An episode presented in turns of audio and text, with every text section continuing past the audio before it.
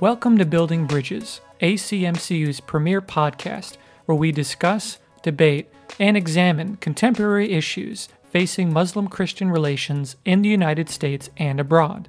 I'm your host, Andrew Condon, Digital Communications Manager for ACMCU.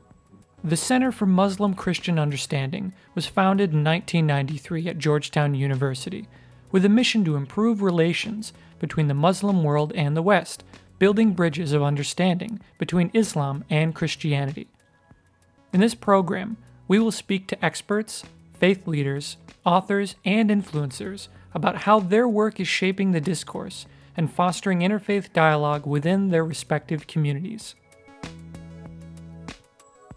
Dr. Sean Foley is an associate professor of history at Middle Tennessee State University and specializes in the Middle East and religious and political trends in the broader Islamic world. He has published widely on Middle East history and Gulf politics and has delivered papers to academic conferences and universities around the world. His first book, entitled The Arab Gulf States Beyond Oil and Islam, was published by Lynne Rienner Press in March of 2010. And his new book, Changing Saudi Arabia Art, Culture, and Society in the Kingdom, was published this year. Dr. Sean Foley gave a talk here at ACMCU in February on his new book and the topics covered within. He took the time after his talk to join us for this episode of Building Bridges. Dr. Sean Foley, thank you so much for coming on today's episode of Building Bridges. And you just uh, had an amazing presentation here at ACMCU and came to present on a very unique topic art. Yep. From from uh, Saudi Arabia and that region of the world. So before we get started on kind of diving in here, for those of our audience listening who may not know of your work or your background, could you give a brief description of how you came up upon this uh, this research topic? Sure. I'm interested. I'm an associate professor of history at Middle Tennessee State University. Um, I actually have both an MA and have a BA from the University of California, Berkeley, and an MA and PhD, um, an MA in Arab Studies and a PhD in History from this institution, Georgetown University. In fact, where I gave the speech today was actually where I took my first class with Dr. John Voll um, who became my mentor and also um, worked with us on our talk today. So it was nice to return to the beginning of the process with with that. Um, I'm interested in a couple of things, often of the intersection of both history and of politics, of culture and society. Those sort of all those intersections come together. And one of the things that I find fascinating about the arts is it allows me to move in multiple directions at once, to have a better way of understanding a society like Saudi Arabia. We tend to understand the country through the pronouncements of its national leaders. There's a significant discussion of both what they say and what they do. And those are important, particularly for understanding international affairs. But when we think about other parts of the country, other parts of the society, and we have a, a country of 28, 30 million people, vast country, huge space, there are other things we have to be able to think about. And one of the things that the artists provide us is an insight into that culture to think not only what those elite leaders are thinking, and that is important, but also to channel what other parts of the society are thinking about politics, about culture, about society, all in those contexts. And you can see how much change over time and within a society. This is a society like our own that's in motion. And one of the things that artists are able to do is to sense those ideas, to be the early warning signal of what's coming in society. Ezra Pound talks about this that the artists aren't just individually portraying their ideas, but they're sensing something larger in the society. And again, those, that includes what public policy is made at the highest level of government. But if we understand what a whole country is thinking, those artists are a way of going in and allowing us to see what are people thinking about, what are they talking about, what are they implying, and that allows us to get that and that can often be one of the wonderful things about art is that it allows us to see all those different ideas that that are there and i should note this is um, i did this my research was actually this specific research is not the first time I've been in the region. I'm trained, as I noted here, in Middle Eastern Studies at Georgetown and also at Berkeley. I've spent time, of significant time in Syria and Turkey and Malaysia. I'd actually previously written a book about the states of this region. But what I was really interested in was going back to Saudi and getting a good chance. And I spent over a, uh, nearly a year there doing research on the ground, traveling around the country.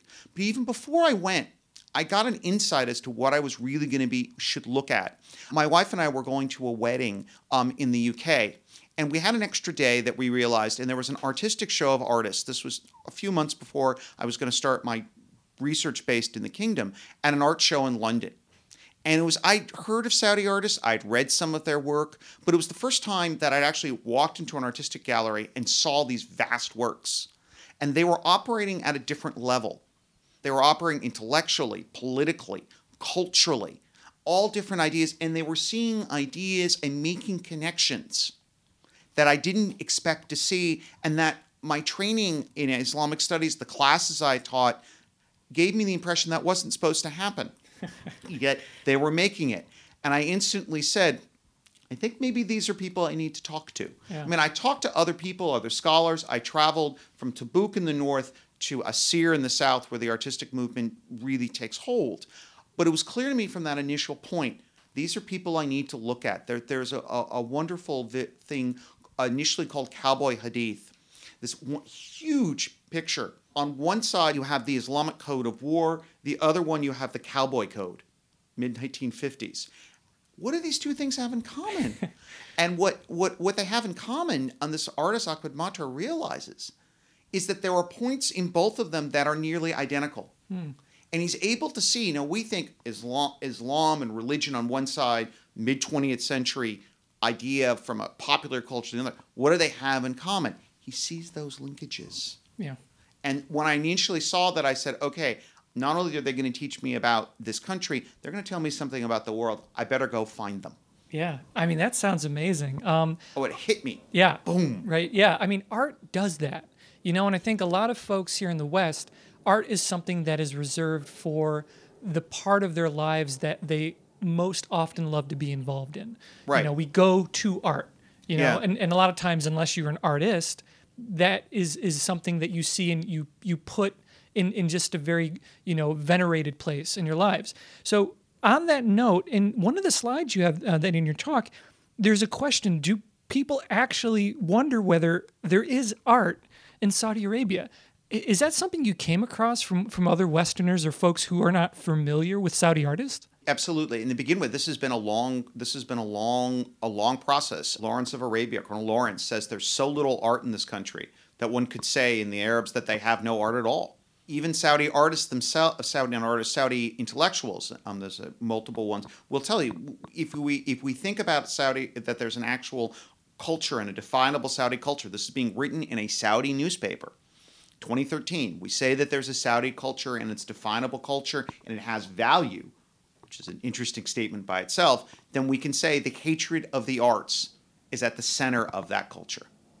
So both the West and even some in Saudi Arabia imagine this idea that there's no way this can produce. In reality, that's not the case. This is a culture that for decades has produced art. It produced art um, for in, in southern Arabia in houses. There have been major singers, a, ma- a singer named Muhammad Abdu, major singer, sang throughout the Arab world. Other singers, there have been even some visual artists.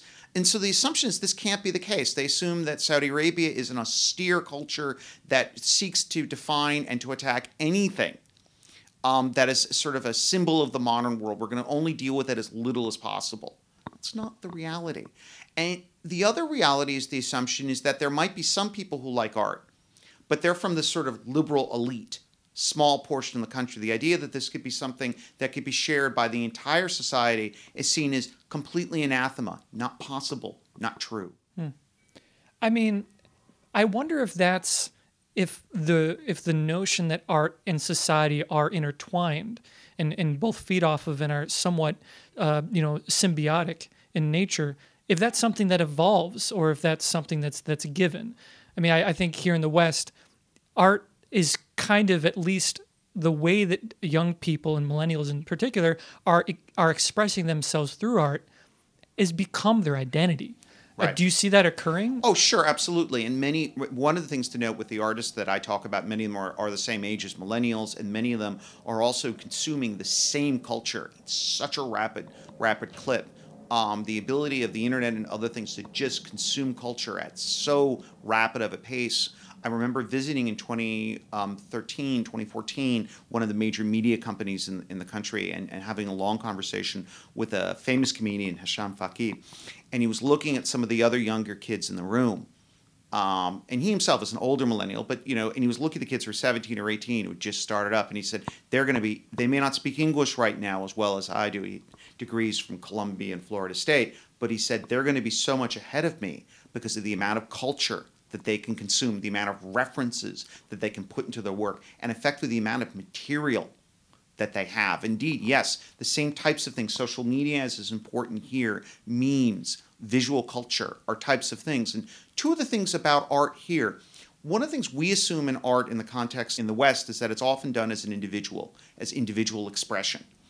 In the Saudi context, they're going to bring together many of the same things that we have in the West, that we have in the West, many of the same ideas and other things, and particularly collage, which is also something you see constantly with millennials. All these different ideas, irony, collage, oppositional forces going back and forth. You'll see that there. But in how we often determine or think about art as something that is an individual going into an art studio and then bringing it out as God produces the world. Yeah. That's not necessarily the way they think about it. And, and there are interesting parallels with the way they're operating and the way that New Art Theory is looking at, at things about art not just being something that someone individually owns, but that this idea that art could be something that's spread out and then multiple people appropriate it. Like the famous pictures, say, of Obama running for president in 2008. There's many other pictures, um, and this is not just something of the left. This is all different types of pictures that could then reimagined in different contexts um, and different people using it. And part of what they're interested in is developing a type of art that will collectively reflect what a society thinks. As a scholar, it was remarkable visiting these artists. Now I'm going to them, I'm doing research. So I'm going to ask them, what do you think? How did you come up with this? What do you, you know, what influences did you have? You sit down like we're talking here today, mm-hmm. and their first question to me is, so what do you think of my art? Aha, uh-huh, yes. They're interviewing me, and I thought, wait, what, what, what, what? Yeah. Uh, um, and and those types of things are um, extraordinarily important. And they also taught me something else. I was very fortunate to have my wife join me when I was in Saudi. And one of the things that I learned as a researcher is that I'm trained to do an individual. We think about individual work, plagiarism being one of the horrible things in academia, and it's a significant problem for many reasons. But one of the things I learned having my wife there, and I, I cannot thank her enough for coming, for, for putting her life on hold for a year to be able to come with me, was that that allowed me to ex- begin to experience Saudi Arabia in a group context, to think about it in, in a larger framework as like the people who were there. That and she also has allowed me, her friends have also allowed me to, to, to expand the research that I'm doing to think about these insights. I cannot thank her enough for that. That's wonderful. I mean, art. I mean, at least in my experience, art has always been something shared. Right. You know, if, if you're if you're an artist on an island with no audience, then are you an artist? You know.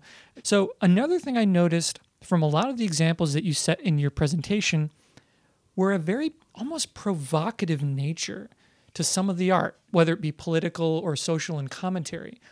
Do you do you feel that that is uniquely a, a, regional focus, or is that just kind of the artwork that has been most um, kind of hitting in, in the culture? Well, part of it also is um, there's a wide variety of artwork. That's the first thing. And part of it, I'm giving a, a public pre- presentation. I want to get a reaction out of my audience, of course.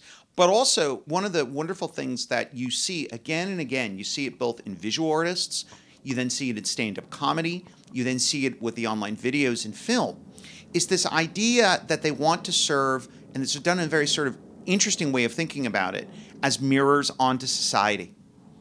That they want to serve as a mirror. Now, that mirror, of course, also is done with a meaning. They want to get a reaction, a positive reaction. They, the point of the art isn't just art for art's sake. It's let's talk about something. Let's do it. Let's do it in this context. And what's remarkable, in, so that, that they see social media they instantly recognize social media as a powerful opportunity. They initially think this group concept when they started, and the initial group of people started in, in, in the movement that I look at is the beginning of the 21st century, early internet. They initially think, okay, we'll have that group context in in art galleries. But then they realize, wait a second, social media can allow us to do for the entire country and provide instantaneous communication, feedback, both negative and positive. And what's remarkable about that sort of group context is how that works its way out. And indeed, one of the great examples is in 2008. Abdel, one of the artists, Abdel Nasser is about to give this piece. It's a very powerful, provocative piece. It's a piece about um, called Sarat, which means path, straight path. And it's a picture, I strongly encourage people to take a look at it. It's this bridge, this bridge in southern Saudi Arabia that had been built in, a number of years ago. It was actually built by the bin Laden family in this valley. And they, they said it would last forever, but they didn't do the requisite prayer before it was built. There was a flood in the valley. The people of the town went to the bridge, and then the bridge collapsed.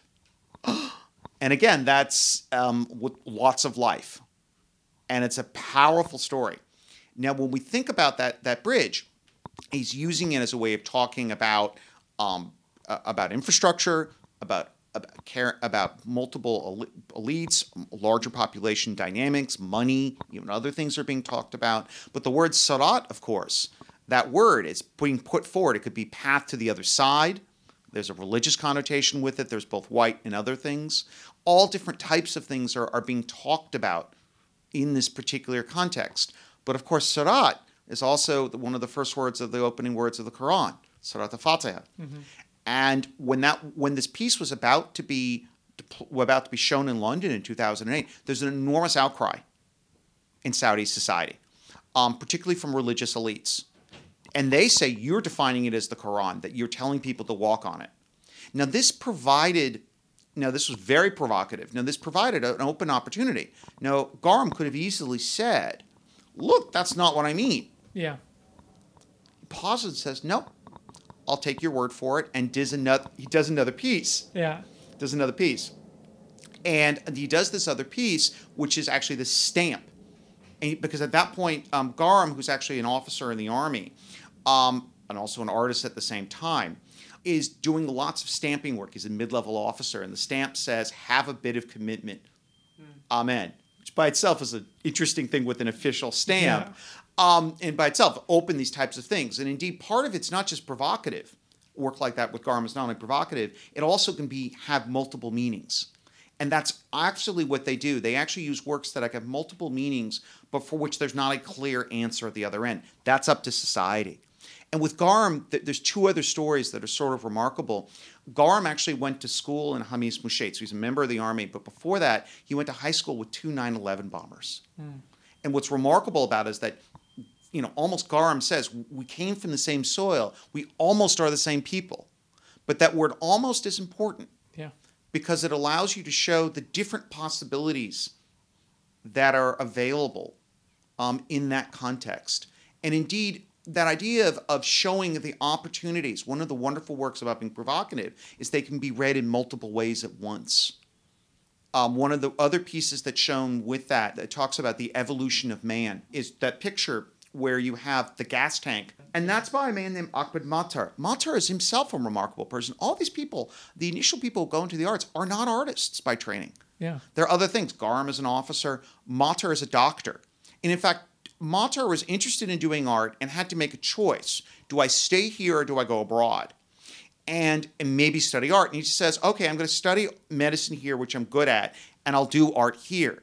And he reimagines an idea of an artist, not as an individual, but as a doctor, as serving a public good. Hmm. That I'm serving the idea of medicine I'm giving you, I'm telling you what's wrong. And the idea about the doctor is that that doctor implicitly has a public trust. Yeah. That I'm giving you this for your own good. I'm giving you this idea, this message, these things to talk about. And sort of what does that mean about art and society? And indeed, if you look at this idea, there's a clear recognition on their part that these images allow them to say things that they could not say as easily yeah. in written form. Because if you say it in written form, it gets closer, a potentially to the Quran, but also potentially to other written documents in that tradition. But it means you're nailed down. Yeah. I should add one other thing with the Gharem, with the Sarat thing. When when I went to see this artistic show, the one I mentioned in London, um, there's another piece which is this Capitol dome. It's this amazing picture of a black. There's a black a base oil. There's the U.S. Capitol on top of it. We're in Washington talking about this. The, the, the Liberty person on top, Lady Liberty on top, is actually in front of the dome with a rope in front of it. Remarkable. But below it, below it is a mosque. And it was supposed to be the intersection of democracy with Islam and with oil. Remarkable question. But he does something else. At the base of it, he makes it something that's almost like a joke. He puts the Surat al-Fatiha going back to that other piece. You can see the level of intelligence um, and the level of intellectualism in this, all in multiple directions. My wife, who was with me when we saw that, and I saw that, and she took a wonderful picture of that. And it, it took me a while to realize what it what what was going on. But when I saw the two pictures together, I understood it was a joke. Is this way of saying, "See, I can do this." So another thing you mentioned in your talk which I've never really heard of before, is loud art. Well, what is that? Okay, this is a, a wonderful initiative done by a woman named Raneen Bukhari, um, who actually was recently voted one of the BBC's top 100 women in the world. Very bright young woman who's played a role um, in the artistic movement. She's actually in the Eastern Province, um, a place called Desert Designs, and she's very interested. She partners with another friend as well in developing this particular idea of bringing art to a larger population. We often think of art either in Saudi Arabia or in the West, particularly in the art gallery, as an elite function. And what they end up doing is creating art with um, art that goes beyond just doing collage, but other types of art, but also art that is as little as $20. And that's substantially cheaper than you'd almost think anywhere. And that's supposed to democratize art to give the idea it's not just you can come to an art gallery to see it, but you can physically own it and bring it home. She's done some other things too. They have a wonderful Instagram account and other types of things um, that they use social media that allow artists to f- film their work. So they do the art gallery, but also you get to take advantage of the thousands of people, tens of thousands, who see this social media and it makes for a powerful tool and an understanding of taking art and broadening it so that that initial criticism which is often made that this is just elite people. Ain't the case. And it shows also, like Arwa Naimi and the other ones, the powerful role that women have played in this artistic movement. Is it a trend, or are women finding that art is becoming their voice? Or were women always a part of art? And Sure, women have always been part of it. In fact, Matar's mother is one of the, who's actually a painter in her own right um, did house painting. But certainly, women have been able to take advantage not only of the visual arts, but also there's a, a growing um, group of women novelists that you'll see in the kingdom as well, many of which are actually being translated into English. But absolutely, that women have played a role uh, in the artistic movement. The initial group of people are men. Um, and in fact, one of the, the reasons why the artistic movement grows in the South is opportunities for men to get training in art. But women have certainly taken a key role, both m- women as artists, but also women like Raneen who are part of the inst- artistic institutions that bring women to the, that bring women out into this public context and developing structures also in certain members of the royal family and others getting funding for these types of women that take a role. And there's no question that women um, have have done very very important things to this movement and brought a unique voice. One thing I wanted to go into is, is an exhibit and a piece of art that you referenced that I was really taken aback by and I'm not sure if I'm pronouncing her name right, but Arwa Al Nami. She's a brilliant woman. I'm, I'm really happy. I was actually just naturally about to get to that. Yeah. Boy, she's actually married to Matar. They're actually both from both from the South. Oh, yeah. Uh, oh, yeah. They're both um, the doctor I mentioned, she herself is an artist in her own right and a force. She's one of a number of women who are involved in this movement who are unbelievably smart and unbelievably that her video one of her most famous ones is Never Neverland. Yeah. And, and it's, first of all, she does it in 2014. So multiple years before women are allowed to drive. And she goes to an amusement park that's filmed in an amusement park and it's called Never never land And you have all these pictures of women driving bumper cars and it, part of what she's referencing is a number of things. First, the dra- ban on women driving. She's also kind of making a joke. Saudis are, and particularly Saudi men, are known for driving very quickly and very fast. In fact, um, accidents happen a lot. So there's a certain level of an inside joke. If you look, some huge percentage of hospital beds are taken up by people who are or in accidents, and Saudis drive very quickly. Um, she's referencing that too. Um, and that particularly the images, and there are other ones from that amusement park, women going around in it, but the one that she specifically references that, and apparently that got significant response. with that. But you can see already part of what makes that is that this gives you an idea four or five years before the driving issue emerges politically and is eventually the decision is made at the highest level to allow that to happen. This is being talked about. Yeah. And what's remarkable, she's not doing it in Jeddah, she's not doing Riyadh, she's doing it in the South.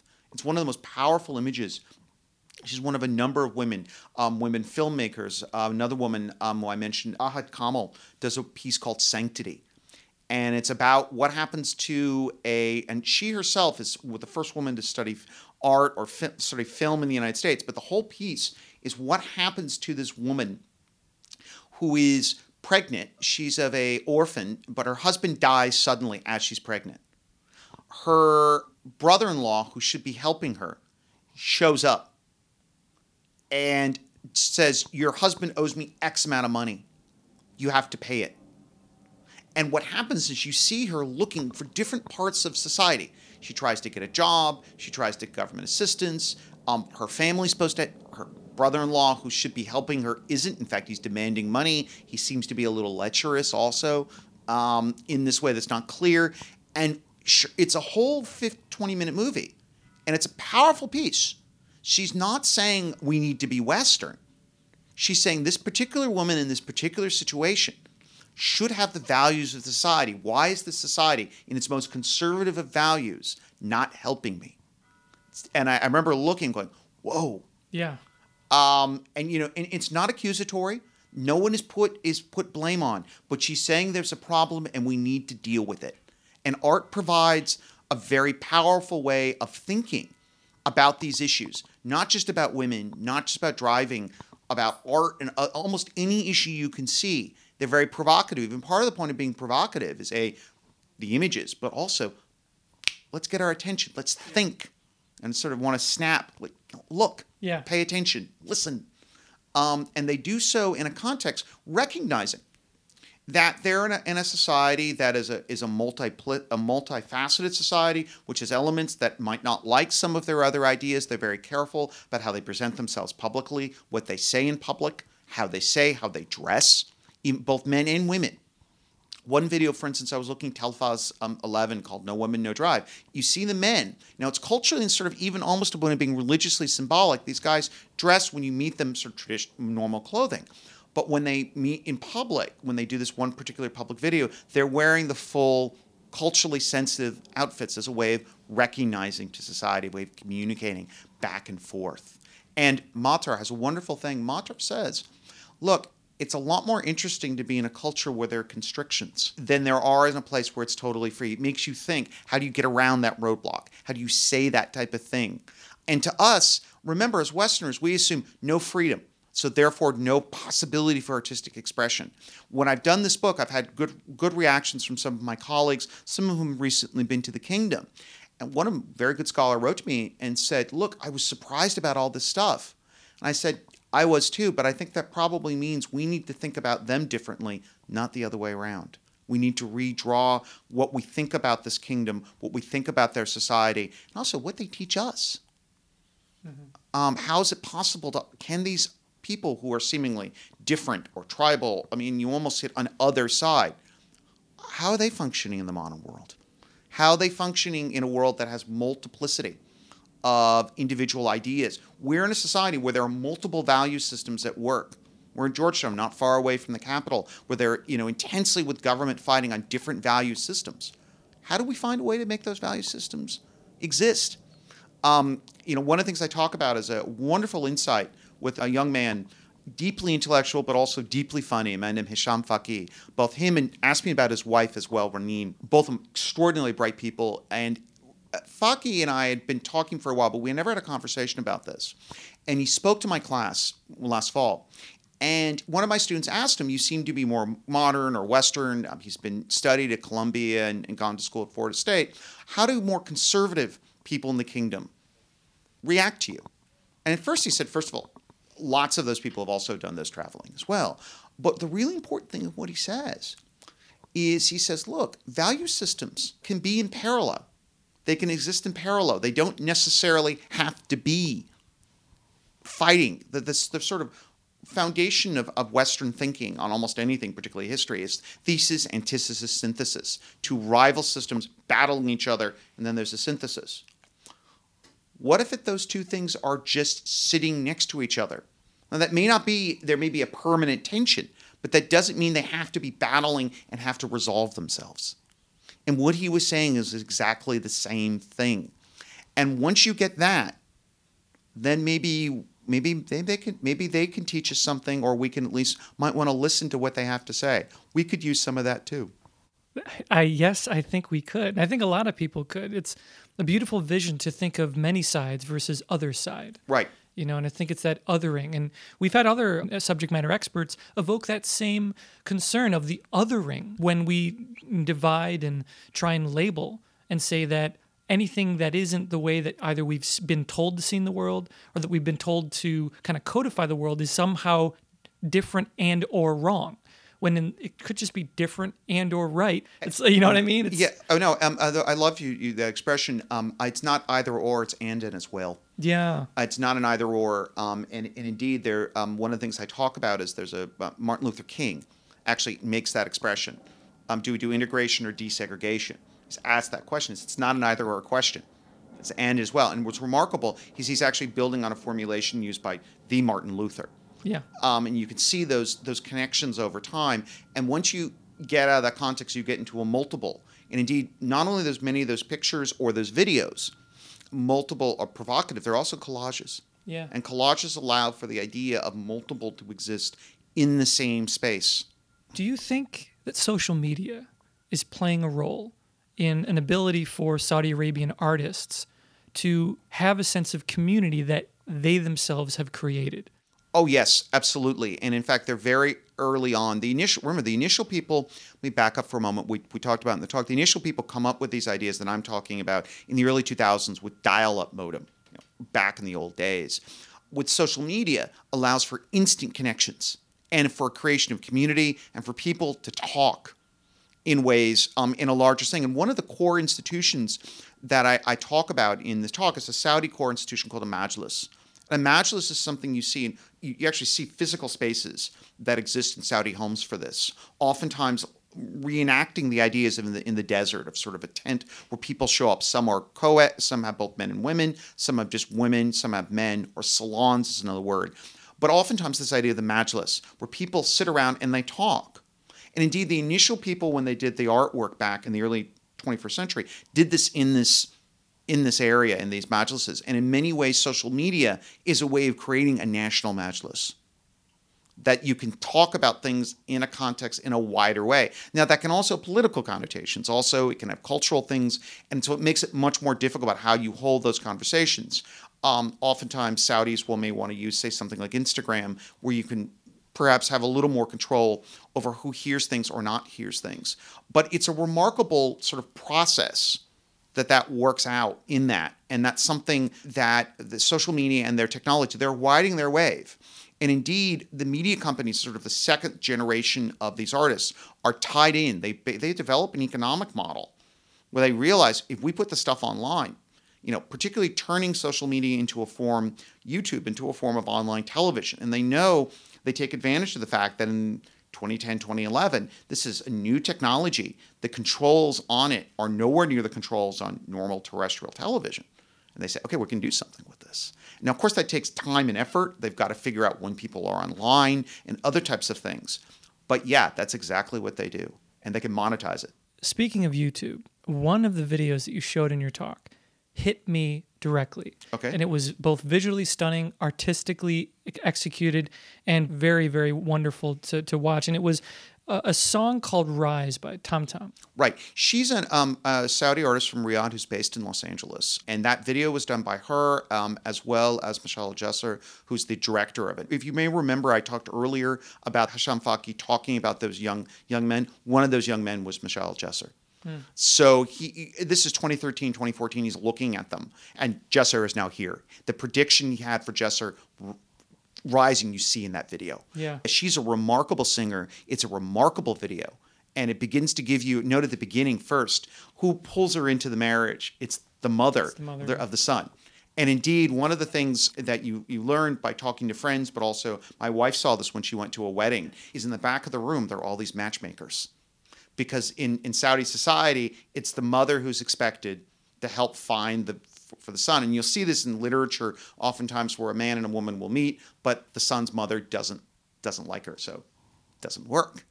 And you can see that power with with that marriage, um, where the son and, and the mannequin is is that powerful image. Oh yeah, and and I love the scene with the mannequins driving. I had chills throughout that entire video, and I'm just thinking, my God, what a statement! It is, and it's also it's something that's done in English. It's something that's instantly understandable. But she's raising issues of marriage, of male and female roles within a family, um, within a family that almost anyone can understand. But it's still uniquely Saudi. There are images, for instance, with the food, mm-hmm. All the other types of things, the type of ceremony where they're sitting next to each other. He, they're wearing the traditional robes, particularly the man is wearing, the, or the mannequin is driving the traditional roles. Yeah. Um, and it's amazing. Also, she's wearing clothes, and they're driving through the desert in that one scene. Yeah. yeah with him driving, and then at the end, when it when the fire, and she just walks away. Yeah. I noticed in the video, as well as other uh, artistical works you've showcased, an incense holder. I believe it. I might, might be getting this wrong. Um, mabkhara. Yeah, that's right. I sometimes have difficulty pronouncing the word myself, so don't worry about okay. that. I've learned Arabic for many years, and I remember when my initial training, someone looked at me and said, "You learn it in decades." Yeah. So I, we're yes. both we're still on our first decades here. right, right. So that seemed to be a central kind of icon in the message. Could you maybe go into like what that evokes and, and it was used in a number of other oh yeah. Oh yeah it is. Well it's a very powerful it's the type of thing that can be easily thrown in into first of all it's it's something you see all the time. In, in a majlis setting you're often people will bring that. It's incense it's done some people say it's an it can be an aphrodisiac oftentimes. I remember i was in a majlis in Khamis Mushait um, which is the same town where Gharem went to school. And I remember being in a majlis, and it was, was this is a case which was separate. So I'm in one majlis, my wife's in, in a second one, and the guy gave me a little incense, he, and he looked at me and said, "Young man, you should get more of this." But but it's also it, but it's a powerful image, and it's a brand. It's become, for lack of a better word, a branded image of Gulf Arabs and particularly Saudi Arabs. You will see Arabian Oud, which is a company um, um, around the world. As I noted, I've been done research and travel in many parts of the Islamic world, and you'll see Arabian oud in places like Malaysia and other parts of the world, even in the states. So this sort of globalization of this sort of Saudi brand name, and they they use these wood pellets that are very expensive, um, but it's this very powerful image, and it's a type of image that can sort of evoke a sort of culturally identifiable image in both past and present. And one of the things that talks about in this, they're in motion, but both past and present are are tensions, but are also exhibited in Saudi culture just as they are in the United States. As Lincoln famously said, you can never escape history. Kind of wrapping up and, and looking back at the not only the examples that you've shown, but what you were able to evoke as a sense of what's coming next. Are people in authority? Are they is is art being encouraged or oh absolutely and one of the things that sort of um, so just for a moment to add two things at, at the end. Um, a remarkable thing about about art and authority is when the initial art movement starts it's in the south khashoggi is involved in helping bring this together. He actually brings the initial people together. His daughters are part of it.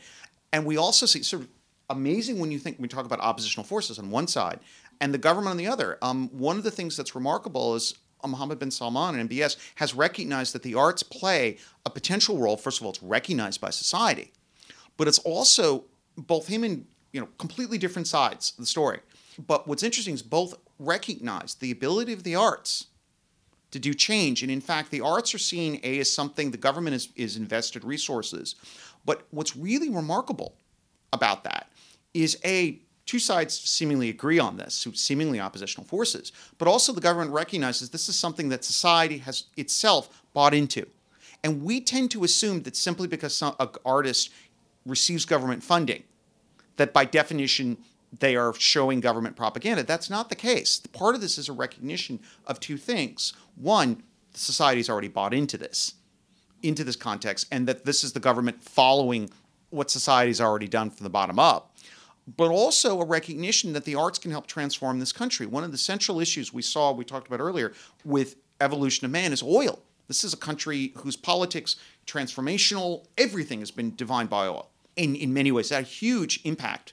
And one of the things that the arts are do is moving towards a movement where we can have other types of creative industries industries that can play a prominent role in society and allow Saudis to have other jobs for the youths coming up, large youth bulge, but also a country that can then move away from the oil and start having its own creative industries. And so what's remarkable is you see these two forces intersecting at the same time.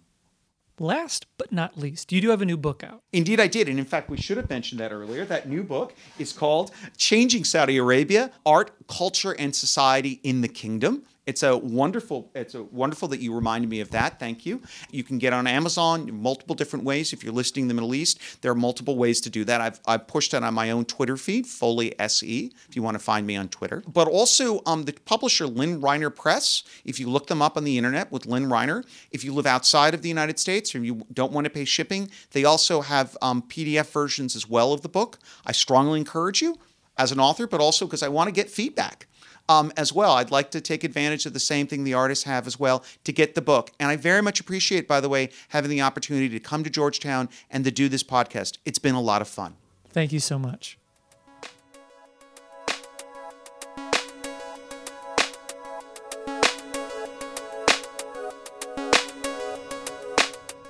Thank you for joining us on this episode of Building Bridges, brought to you by ACMCU.